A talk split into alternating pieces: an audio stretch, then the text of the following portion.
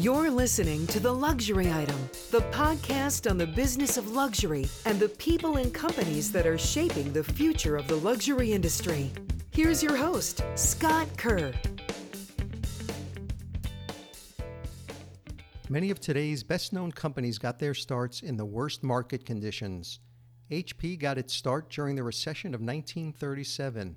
The first Burger King restaurant opened amid the 1950s recession.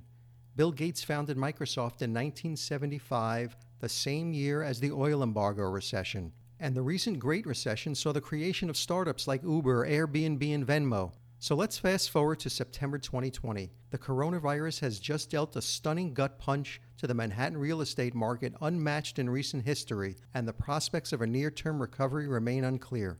According to the brokerage giant Douglas Elliman, the number of Manhattan apartment sales in second quarter of this year was down 54% compared to the same period last year, the largest decline in the last 30 years. So who in their right mind would open up a real estate company in New York City, smack in a market that's declining faster than both the 2008 financial crisis and the period after 9/11 attacks? Well, if your name is Ryan Serhant and you're one of the most successful and well-known real estate brokers in the world, you might be in your right mind. After spending a decade leading one of New York City's top ranked real estate teams at Nest Seekers International, Ryan Serhant left the Nest to go out on his own. Last month, Ryan launched his own namesake brokerage, Serhant. It positions itself as the first real estate company launched and designed for the marketplace of tomorrow. It's a multidimensional real estate firm that has its own film studio, digital marketing lab, and a tech team dedicated to tracking the reach of the brand and its content across the web. In addition to his work in real estate, Ryan is an entrepreneur, producer, public speaker, best selling author, and star of multiple Bravo TV shows, including the two time Emmy Award nominated Million Dollar Listing New York. You'll see him popping up all over the place as a guest on real estate segments of CNBC, CNN, 2020, The Today Show, Bloomberg TV, and many others. Welcome to the luxury item, Ryan. Thank you so much for having me. Well, first, congratulations on the launch of Serhant. That's very exciting. Thank you. You know, as a brand executive, the first thing that shouted out at me was your logo, Serhant. Oh, really? Do Yep. tell. I will. So all caps, period at the end. And you don't see a lot of punctuations in logos. Yep. But to me, it's sort of like this mic drop with a period at the end, you know, cap, all caps, no additional discussion. Was that what you were trying to convey? Yeah, yeah. You're clearly in the business, so uh, uh, yeah, kind of. I mean, we. I mean, listen, we. You know, there, there was a lot of hesitancy for us in naming it after my last name. You know, like there's, you know, do people really want to work directly under my name forever? You know, there's there's a lot of ego in this business, and um, uh, you know, it might be better just to come up with a different name. You know, like Compass is is named Compass. You know, we've got a lot of names that are named. Uh, you know, you've got Realtor, you've got Berkshire Hathaway Home Services. You know, Right. um, you know, there's Redfins and, and all that stuff, Opendoor. And so, you know, we tried to come up with a lot of names. We spent a long, long time doing it. But what we kept coming back to is, listen, let's focus on the business. Okay. We're not, yes, this is a startup company, but it's, it's not really, right? We're taking my 12 years of business, we're rebranding it and kind of rebuilding it from the ground up. So, so what actually sells? What's the brand? What do people know? Um, and let's go with, let's go with that um, and and my last name because there's only 11 of us in the world ended up being like hey that's that's what people know that and my gray hair so um, you know from watching years and years of million dollar listing new york people know me as the gray haired guy so Yeah. uh, uh, you know it's um, uh, so then we kind of went with that we went that name and then um, it became a okay well what do we do how do we and we looked at so many different fonts and typesets and we created custom fonts and it and we just kept coming back to like the to the logo um, on its own, which is just a big S period, and that was it. I remember we were sitting there, we're like, you know what, just the name and a dark cobalt blue, all caps, period. That's it. End of story. No real estate, no real estate group, no LLC, nothing else. Just the name, period. That's it. And it's uh, I like it. Yep. No. So before we talk about the launch of Serhant, I, I want I want to rewind back to March when the outbreak grounded Manhattan real estate to a halt. You know, I was reading there were only like two contracts over four million dollars signed in the last week of March. It was like the worst week since all- you know 2000 in the summer of 2009 Yeah. when the financial crisis rocked the market. So Can you share what happened in your world back then when the market suddenly went into shock? In March? Yeah. Yeah. I mean, it was, uh, I mean, I did so much writing back then between, you know, blog posts, Forbes articles, and, uh, you know, just internal like notes to our clients. Um, it it's, and it, uh, it's so funny that it, it seems like it was 10 years ago now because yeah. so much has happened and yet, and at the same time, so much hasn't, you know, cause we've all been so still this right. year. Um, but I think like it just mentally, our brains have gone to so many different places. It's, it, it's almost as exhausting as having traveled the world 15 times. Um, but it, it, felt like a slow motion car crash. That's the best way that I can explain it. Um, that's what it felt like in March, you know, in, in New York City. Where, where are you right now? Yeah, I'm in Long Island City. Okay, cool. So, I mean, you know exactly what it was like, right? It was, you know, mm-hmm. we were, people kept saying they're going to shut down schools, they're going to shut down roads, they're going to shut down this. And everyone kept saying, no way. Yeah, right. This isn't a movie. It's never going to happen.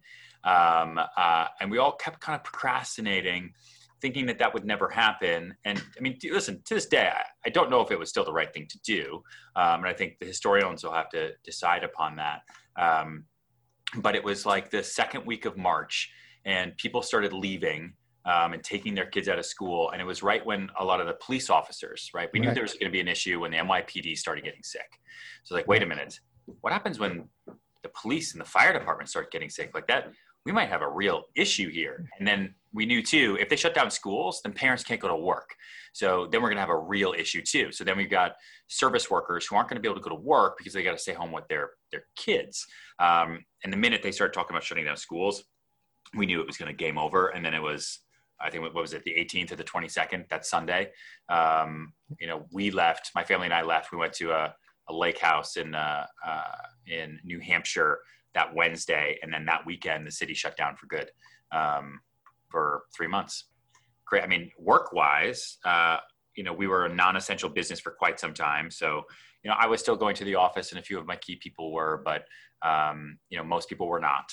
Uh, and we're, you know, real estate agents didn't have to come to the office anyway.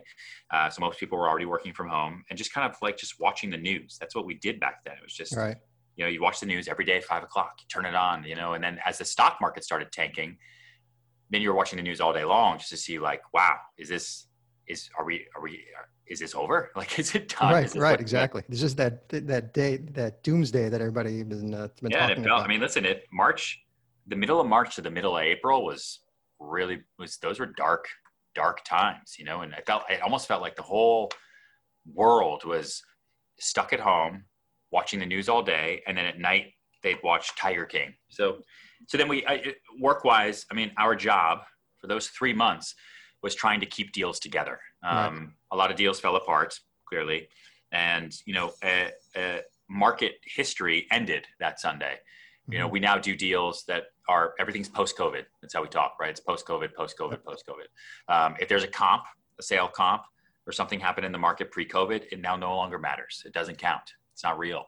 So, you know, there are discounts now, and we haven't even seen, I mean, like the media is so behind. You know, we're in this market all day, every day. Like by Q1 of next year, you're going to see what the closings look like that happened in Q4 this year. And you're going to see what the real COVID effect has been on the real estate industry here in New York, and it's going to be uh, it's going to be messy. Not pretty. Yeah. So back then, you know, just like yourself, New Yorkers started reassessing the costs and benefits of living in New York City, and you know, looking for homes in more rural and suburban communities, perhaps other states and everybody you know the new yorkers fled to the hamptons hudson valley or other locales and you know were, were, adapting to working remotely. And you didn't have this out you know these outrageous open houses that you were so used to doing and you know active buyers you didn't have active buyers touring homes or giving feedback or making offers. So how did this change your marketing selling strategies? Um, you know we're, we're lucky actually. You know my business didn't really have to pivot too much. We uh, three years ago, we, we created a media group, um, an in-house, basically film studio uh, that would create. Sorry, we're in New York. I, I know I hear it all day. Yeah, um, that we would, you know, we would create listing videos and we'd sell through video. And we knew that that was going to be a big thing three years ago.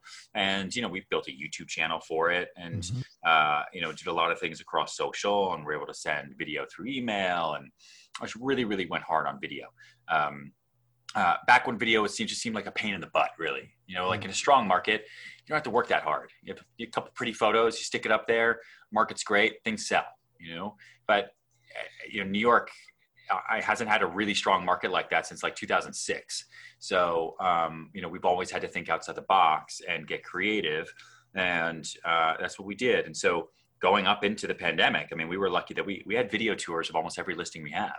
We had house tours of almost every listing we had because we've made that part of our protocol. So while every other brokerage company agency was freaking out, running around with their iPhones trying to quickly get video so that they could still sell during quarantine, you know, we we we just we were good to go. I mean, obviously we were still affected by the quarantine. You know, right. buyers dropped off. You have to remember, in New York City, right between Manhattan, Brooklyn, Long Island City, like eighty percent of the hmm. buyers and renters here buy and rent in New York, Brooklyn, Long Island City because of work or school. Right. So, if people don't have to go to the office, and kids can't go to school, then eighty percent of my buyer pool is gone.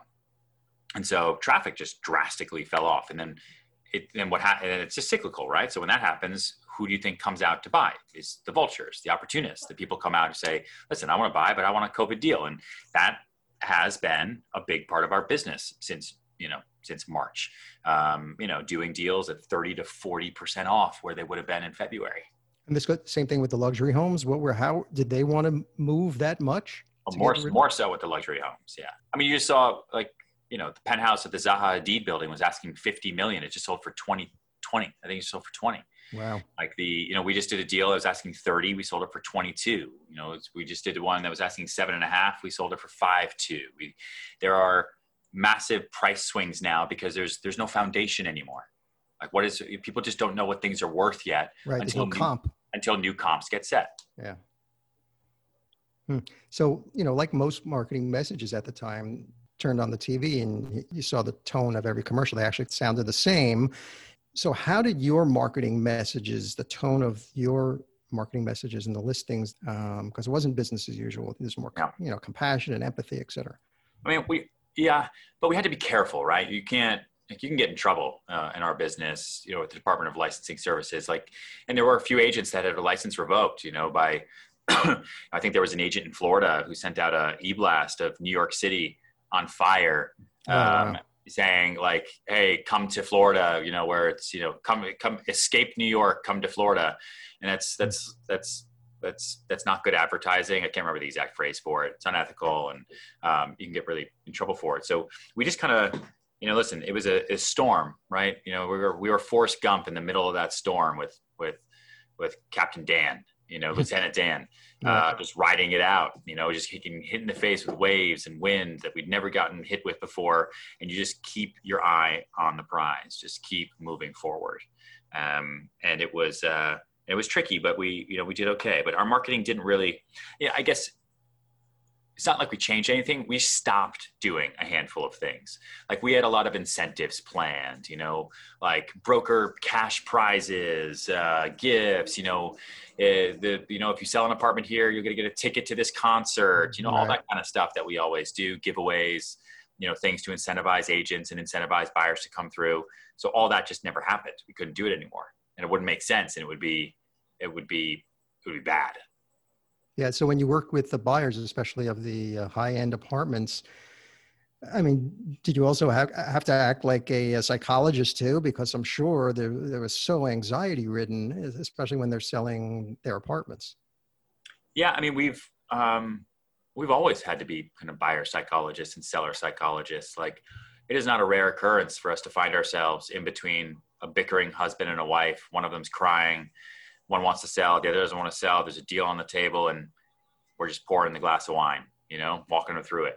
Mm-hmm. Um, that's that's that's Tuesday for us, uh, and so this is you know, kind of no different. only the only difference here is we don't know the future, right? Like if it's if it's a typical situation, buyer seller, then you, got to focus on what the the end result is which is your whole goal is to sell your home your whole goal is to buy a home because you're going to have a baby and this is you know you got to move.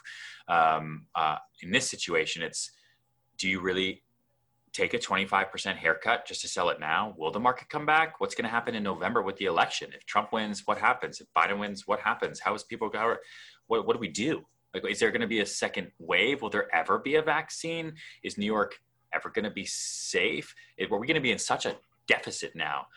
Is the financials for the city and the state going to be so brutal now that the city's now going to be taxed through the roof? Should we? Should everyone just leave now and move to Florida? But then is Florida going to be in trouble too? And start, you know, so there's so many unknowns, um, and it, so it becomes scary for people when you're spending millions of dollars. Yeah. So, I mean, New York City is starting to crawl out of the lockdown now. So, are you seeing any signs of life in Q3 for the high end property sales? Oh yeah, we've been incredibly busy, mostly with people who who know. Listen, if you look at history, okay, look at the last 20 years. You had 9/11, and the market tanked afterwards, right, for good reason. And then for the following five years, six years, uh, it was the biggest, greatest housing market that the country's ever seen right? Especially in New York. Right. And then you had Lehman. Lehman fell in 2008 and the market tanked. Tanked for a while this time. Okay. But then it came back and it came back much stronger than it had ever been. You know, even during the, you know, the, the height of kind of 2005 to 2007, you know, if you were paying 1300, 14, 1500 a foot, you were crazy. That was so expensive, but houses and apartments were selling left and right, left and right. In the second boom after Lehman, you know, your baseline was 2000 bucks a foot right? Like that's normal. You know, I, I bought things at 2000 bucks a foot. Now there's another reset. We're gonna have a big dip. We, I just don't know how, how big and long this dip is going to be, but it'll New York. You don't bet against New York. Every single time people do, they lose money.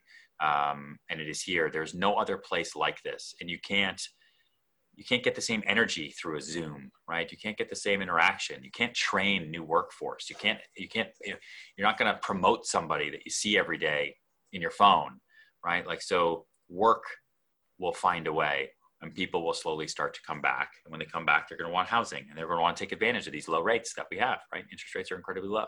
They want to take advantage of great deals that are out there right now. And I think we're going to start to see that um, in early 2021 and it's going to ramp up and we'll have a good seven to 10 year run.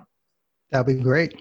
Let's pivot and talk about your new baby, Serhant you know, on the first day of your 12th year in the real estate industry, you launch your namesake real estate brokerage, Serhant. Your highly entertaining YouTube video announcing the birth of Serhant, you know, opens with the rapid TV news clips of broadcasters at the start of the pandemic, essentially announcing the death of New York City real estate. Then it transitions into you in a helicopter circling around high above glimmering buildings and skyscrapers in Manhattan. You're wearing a superhero suit, cape and all, a giant letter S, as you were talking about, of course, with a period emblazoned on your chest you fly down to earth miraculously and take the viewer to your superhero lair and i guess that's downtown manhattan. So the other superhero with an s on his chest you know that other guy superman yeah. was always there to save the day from villains like you know lex luthor. Yeah. What is serhant here to save us from? Uh, from the death of new york right? We we believe so strongly in New York. I, I owe my whole my whole life to New York. New York gave me a career. New York gave me a family, um, and I believe in this city. And it really pisses me off when uh, when people discount it, right, and bully it and beat it up. Especially its own politicians, the people that are supposed to take care of it, the people that are supposed to buoy it. Like, you know, uh, De Blasio. I hope. Mm-hmm goes down in the history books as the single worst mayor in the history of the known universe. And it's just like it's it's complete insanity to me. Like you're supposed to champion your city, champion the workers that are here, bring it back up when it's down, keep it moving, not not hurt it and then kick it in the gut while it's you know on the floor. Um, and you know my allegory, I guess, when we started the business was I, I got to start it now for lots of other reasons. Um, I can't wait anymore. Um, and so, you know, I am going to fly down to the city and we're going to do this thing right now when no one else is starting a new company, when everyone else is leaving New York City. I'm going to go get a building in lower Manhattan. I'm going to build out a new office model. And I'm going to start a residential real estate company uh, uh, in the face of very, very strong adversity on my 12 year anniversary in this business and on the 12 year anniversary of Lehman Brothers filing for bankruptcy. Because I believe in New York my agents believe in New York. Our team believes in the city, and we believe in this business. Um, and you know that's what we're here to just you know we're here to save it and bring it back, bring it back to glory. So uh, starting your own brokerage must have been, you know, we talked about this burrowing around in your head for a while. So aside from spending more time with your wife and daughter during lockdown, Do you use that time to accelerate its launch?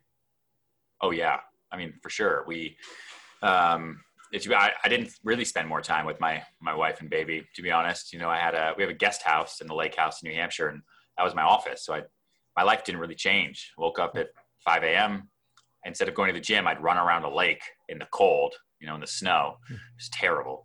Um, you know, do my push-ups and things to CNBC, shower, uh, and then I go to the office, which was just a you know a, a kitchen table in right. the guest house, and talk to my team as we uh, you know went about our day. We still had pre-development meetings, calls, talking to lawyers, you know, like trying to get our deals going. There was there was a little less prospecting uh, at the beginning of quarantine, which is a big part of our business, right? Um, it was more just kind of putting out fires every day, but then we used a lot of that time to bullet out kind of what we needed to do um, in order to build a company. And then I came back in April, um, April 20th. And so we still had two months of lockdown. And during those two months, you know, kind of the immediate team and I really spent time and we thought about what we needed to do and we got all the pieces in motion. Uh, you know, we had just big pieces of paper up on walls, you know, with checklists of what to do. It was pretty crazy your new real estate brokerage is you know you're saying it's designed for a new world so how is this business model for Serhant different than the traditional real estate model uh, one we don't have offices um, we have houses so we'll be in every major market in the next 10 years um, with a house uh, that'll be a hub for our agents i don't like the models that don't have any kind of brick and mortar i don't think that makes sense i think we're not selling software that's in the cloud right we're selling homes. So we work in what we know. But I also don't think real estate agents need cubicles anymore. And I think the office way of living is, and we knew this before COVID, and then COVID just sort of obviously um, amplified the thought. Uh, you know, is is kind of the old way of doing business. Um, you know, the most successful salespeople are are are mobile and global, right? And I, I said that in that video. Um, we also are not just a res- residential real estate brokerage, right? We are we're powered by an in-house film studio and uh, one of the biggest online training platforms for sales. Um, we have a big we have a big we, are big into online education. Uh, we have a digital platform for sales coaching and training, and there's lots of different courses. And you know we have 5,000 agents now in 104 countries uh, as of yesterday who are part of that course, part of our membership base, and they are part of our referral base, right? They we trade deals back and forth every single day. Um, that way, you know, if you ever have a client who wants to buy or sell anywhere in the world, and you are at Serhant, you are taken care of, right? You can facilitate that transaction, um, and it's there ready to go for you. Uh, and there's a lot of other things that separate us, but I think we are we're also not building a brokerage for 2020, right? We're very much building it for 2030. Um, and we're focused on the agent's brand more than anything. How do you use data? Um, we use big data. Uh, if you go to our website, you go to serhant.com and you go to ADX. Uh, the big thing that I wanted to do for our clients was really to map our brand exposure and really show to people when you list with us, you list your homes, you list your buildings, uh, this is where I can put your properties. And we figured out how to do that and to show it graphically. And there's a globe and you can play with it and move it around and see kind of what our brand exposure is in any individual city around the world at any given time uh, and those are people that are interacting with us on social. Those are people seeing our ads. Those are people watching one of our tv shows. Those are people reading the book um, and the new book coming out. So um, that's one way. Uh, we integrate through different API feeds from Google and Foursquare to bring our listings to life. Uh, if you go to our listing pages, you'll see something called a lifestyle index, which is, you know, because I, again, you know, I guess it's like if it works, you don't fix it, right? But real estate listings have never changed. Like the whole world has changed, but residential real estate listings have always been photos, floor plan, information, and that right. is it. And that that seems kind of this just seems weird and boring. Like why why not bring more into it? You know, if I if I told you like, hey, you're in Long Island City, right? So if I told you, okay, 2416 Queens Plaza South, tell me what's around that area, you know, check out that address. You'll have no idea where that is. Right. You don't know. Right. I'm not telling you one Central Park South. So you say, oh, okay, maybe that's by Central Park. Like, you know, most addresses, you don't know where they are. And so our listings have a lifestyle index, which pulls together uh, automatically um, how many movie theaters are nearby, how many schools are nearby. Is there a dog park in walking distance? Uh, you know, it's anything that you'll need to live. That information is there automatically, so you can see it in the actual listing. And then uh, it's and we, we do a lot of research, so the data is important there. But I, I think what I'm most excited about is something we're trying to build right now. We're I guess halfway through it. It's our future index, where buyer beware, but we have all of the data economic data, Department of Buildings data, Department of Transportation data, the Comptroller's Office data, um, anything you can think of is all public information that we can pull from the last 50 years. And we can use it to help predict what will happen in certain neighborhoods over the next 5, 10, and 15 years. So if you have a buyer, an investor, or developer who's saying, hey, listen, I'm thinking about buying this in the East Village, where do we think the market's going to be in the East Village in the next couple years? Barring a pandemic, terrorist attack, financial collapse, etc., um, we can use this platform to show, you know, automatically here's what's being built, here's what restaurants are coming, here's what's being closed, here's what's happening across the gamut on every single block, on every block and lot, uh, and this is where we think prices are going to go in the next couple years, if that's what you're looking for. So it's like a recovery index. Yeah, kind of. Um, if you want to look at it that way, it's it's the best way we can to in essence use data to predict the future you know they kind of like a you know like the weatherman right but if you could predict the weather one year in advance that would be pretty cool yeah predictive analytics are so key right now so uh, yeah. that's that's great so how do you, you know using your new business model you know manhattan right now is looking you know high unemployment rising crime mayor de blasio growing sanitation and public transportation problems and all this kind of makes buyers reluctant to make this big bet on Manhattan real estate. So, how do you convince wealthy luxury buyers otherwise? There is nothing that people love more than getting in early, right? Look at look at IPOs, like the only the, the best, the ones who are connected, the ones who are in on it early. They're the ones who make the most money, right? Historically, right? That's what you want to do. Um, except the difference here in our market is New York isn't really an IPO because the stock already came out for 200 years, right? And we've seen how it's grown over those 200. You've seen how it's grown over the last 20 years. Mm-hmm. And now the stock got taken off, okay? It got ratted a little bit and it's going to be put back onto the market. You can come and get in early, early pricing, early investor pricing before it really goes back to public. And when it goes public, that's when everybody else comes back. They're coming back to, there's a vaccine. They're all coming back. Oh, New York's great. It's the only place, concrete jungle where dreams are made of. Hoorah, hoorah. But you got in early, right? And that's what you do. That's the conversation. And that's what works. To say I'm selling a six bedroom penthouse in Tribeca that's that I purchased for $30 million five five years ago. And then right now I know it's a buyer's market on steroids, but I come to you and I meet with you or someone on your team, how do you start building a marketing strategy for me?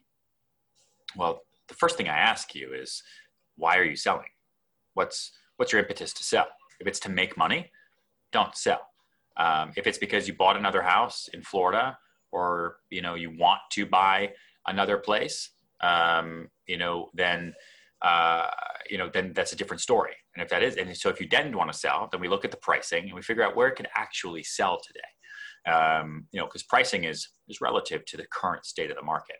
So if we know where it'll actually sell, and if the seller is agreeable, and let me tell you, most of them are not, um, uh, then we build out a strategy that is that is pretty digital. Um, that's that's uh, you know that is very much through ads targeted to a certain demographic and to certain people who are looking for those types of properties. We go after, you know, families who are right now anyway, um, like, you know, who would be the person to buy that? Maybe it's somebody in Greenwich or Long Island, you know, or New Jersey who just sold their house for a crazy amount of money and they never thought they would ever sell. But because of the pandemic, a lot of New Yorkers went and bought up all these houses everywhere. Maybe that person now wants a great opportunity to come into the city and get a trophy asset at a discounted price. And if someone can come in and get a $30 million apartment for $25 million, that's not a bad deal. Uh, and so you sell value that way.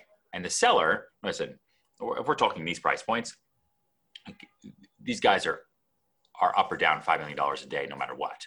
So it's a write off against other gains that they probably had in the market. Um, there's a lot of different tax, you know, advantages to you know to selling for less than what you paid, even though it never makes anybody feel good. Um, and you focus on that end game. You know, we have a lot of people that are selling now to buy elsewhere, and they're buying elsewhere uh, and getting great deals. So it's all about the net net, right? It's about where you end up. You might take a hit where you sell, but you're getting a great deal where you buy, and you make money on the buy. So your team at Nest Seekers did like 1.4 billion dollars in closed and in contract sales last year, mostly in New York and Hampton in the Hamptons, making you one of the most successful agents in the country. And last year, Nest Seekers, I think, sold some. I think I was reading it was like a 40 million dollar Bridgehampton beach house. Um, the seller found you on YouTube. You know, you have over a million subscribers on your buyer. YouTube. Yeah, the buyer. The buyer did. Um, you have over a million subscribers on YouTube channel and a million and a half following on Instagram. A lot of your growth and success has been through connections on social media and a key part of your brand strategy. So, how has social media changed the game for you personally and selling luxury real estate? The more people who know what you sell, the better. Um, it's social is brand expansion, brand amplification, and brand is reputation. So, if you have a reputation for selling a lot of real estate, and the way that you tell people that is through social, then that's the way that we are putting out our brand message over and over and over. Um, so we advertise our properties across social and we advertise our personalities, right? People, I get to walk into listing meetings with, with, with sellers and meet new buyers and they already know me, right? My, my 90% of my, my first date is already done. You know, they know they want me. They know they like me because they've been following me for three years or because their son saw one of my property tours on YouTube and he's 10 and he said, mom, dad, you got to use Ryan because he's awesome because he did this.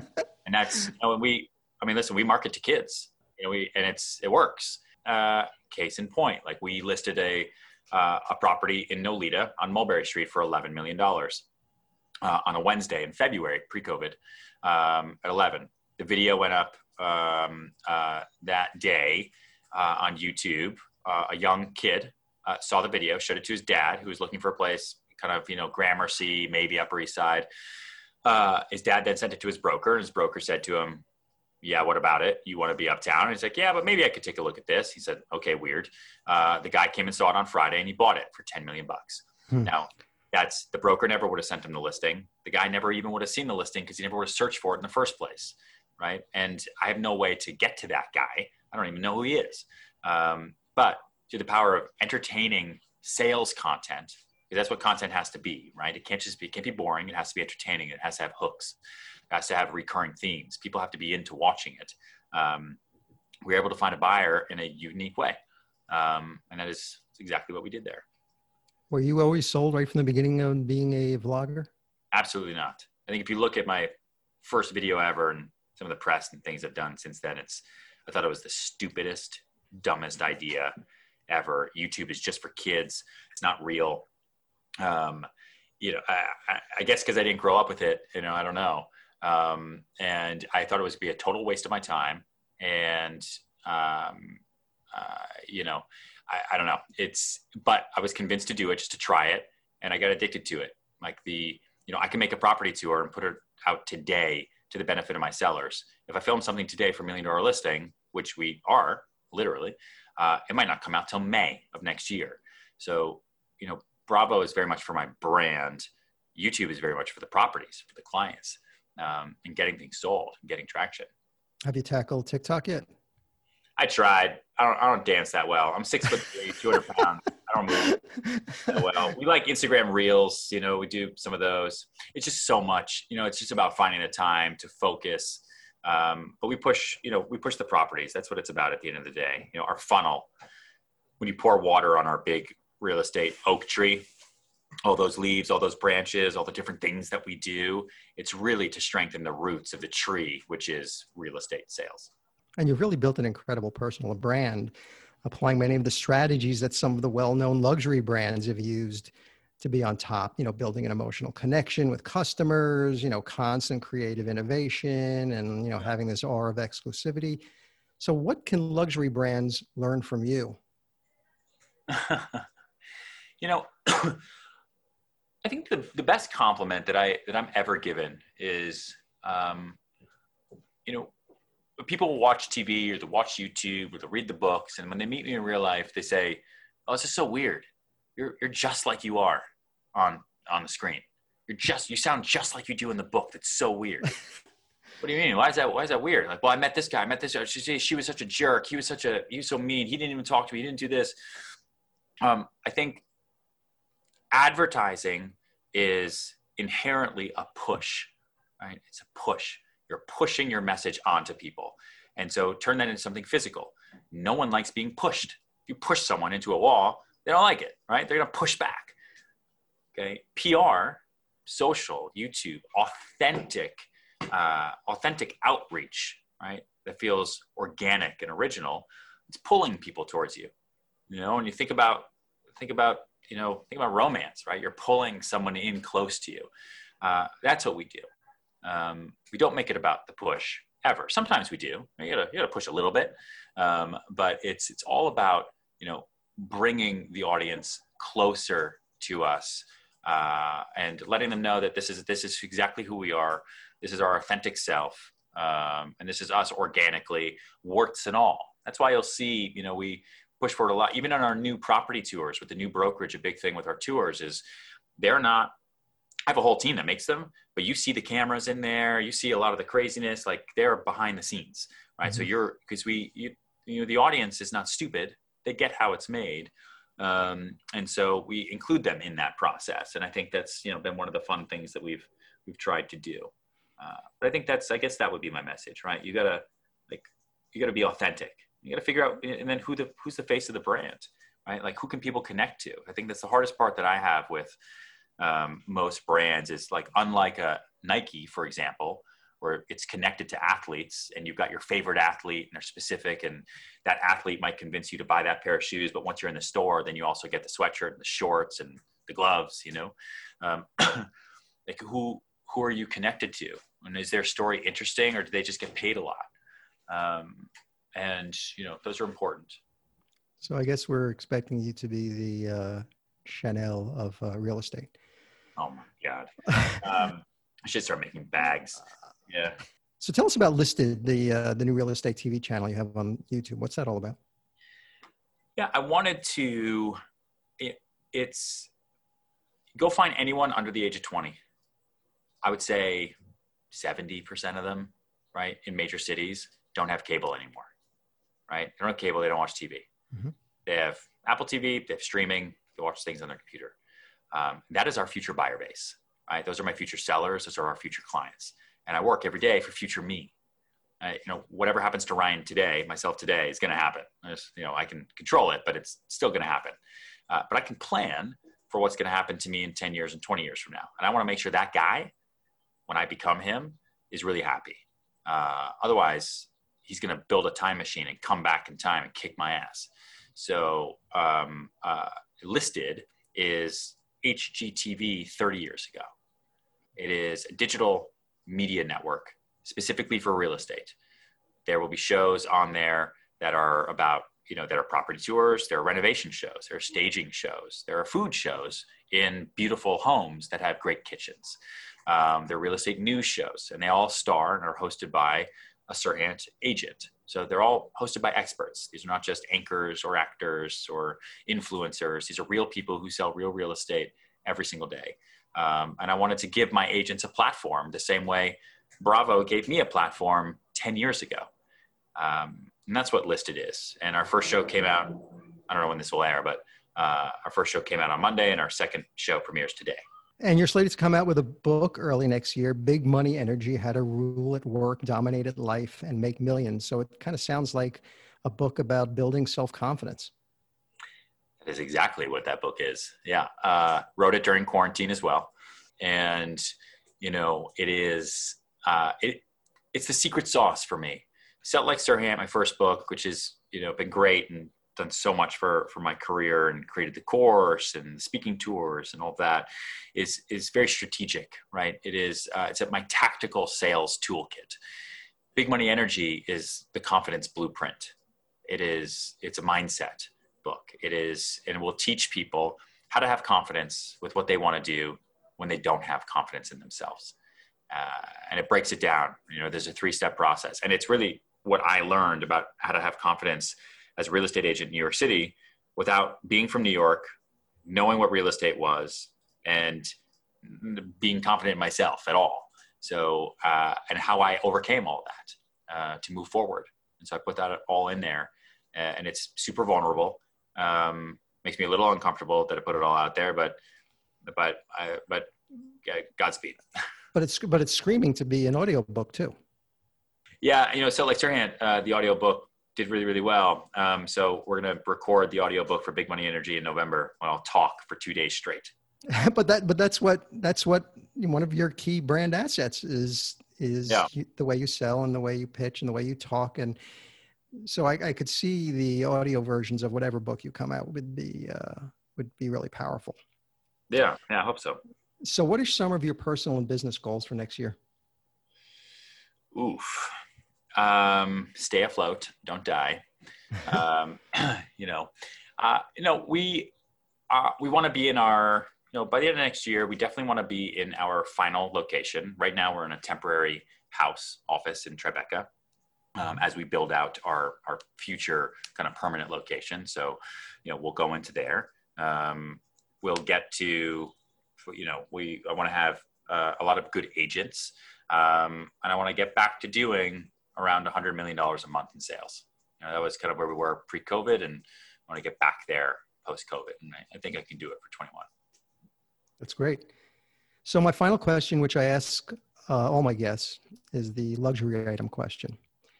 I'm really curious to hear how you're going to answer this one. So, if you were stranded on a desert island and you could only have one single luxury item, what would that luxury item be? It can't be any form of transportation or anything that requires mobile service. What would that single luxury item be?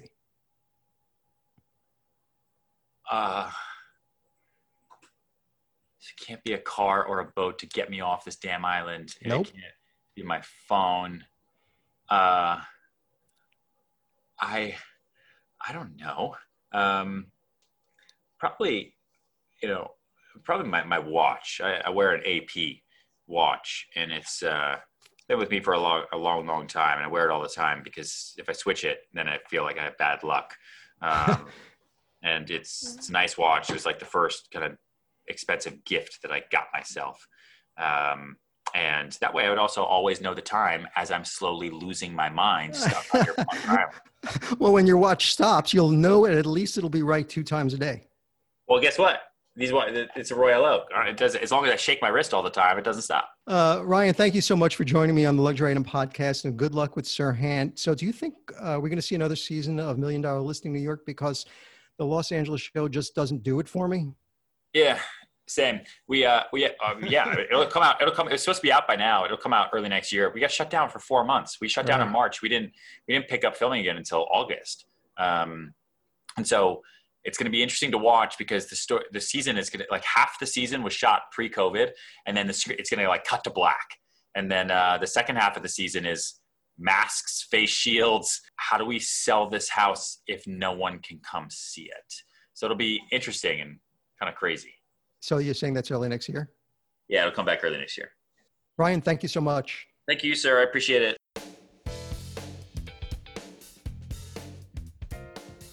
That's it for this episode of the Luxury Item Podcast. Thank you so much for listening.